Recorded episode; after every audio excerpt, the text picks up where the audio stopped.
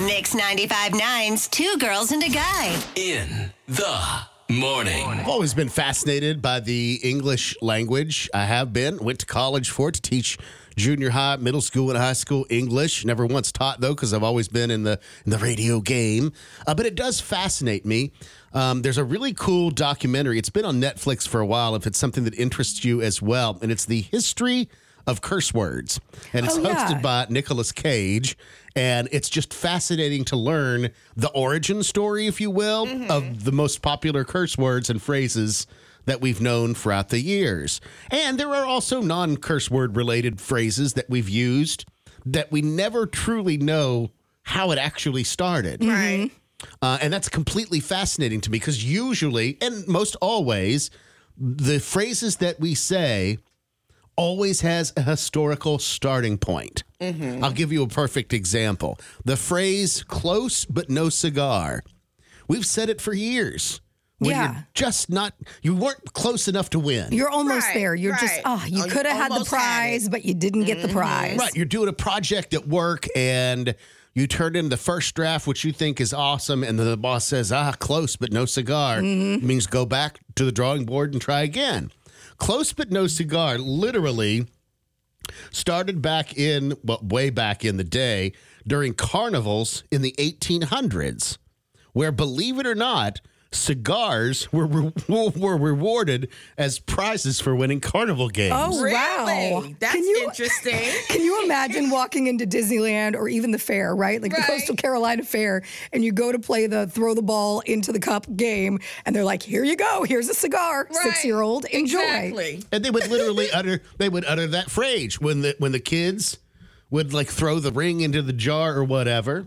It's like close but no teddy bear. The yes, Right. the barker would say close but no cigar. Almost. The term blackballed. Any guesses? Where you get kicked out, banned from. You get banned from something. Uh-huh. Any guesses on the origin? I don't know. That one, I, I no, no idea. This was in the 18th century at social clubs. Members membership was voted upon by a committee. Typically, an anonymous vote was cast using different colored balls. A positive vote was cast for membership with a red ball. A black ball meant a negative vote.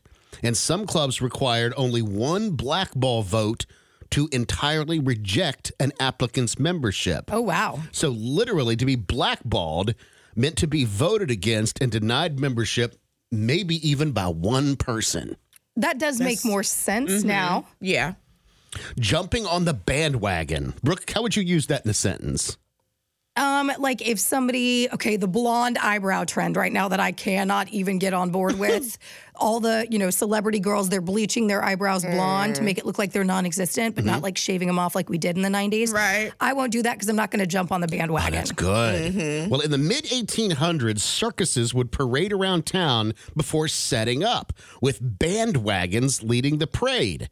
They drew large crowds, and politicians started renting space on the bandwagon parade to get FaceTime with an audience. And over time, politicians would make calls of action to not jump on the opponent's bandwagon. Come on to my bandwagon. Mm-hmm. So it was like a competition. So it was a competition. The phrase took a negative connotation, meaning don't mindlessly go along with whatever became flashy or popular. Boom. Okay, there we go. Now we know it goes back to politics. Did not know that. Tanya, use the phrase bite the bullet in a sentence. bite the bullet. You I don't want to go to the gym today, but, I I'ma guess I'm the- just going to bite, the, bullet, and get Yeah. on that treadmill. I'm just going to do it. I'm just going to do it.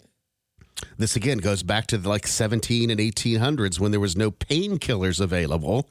In makeshift battlefield tents during war, for example, soldiers literally had to bite down on a bullet Oh. during surgical operations. So to bite the bullet now just means to endure something necessary but unpleasant. like going to the gym today. Right. I would be biting the bullet on that one.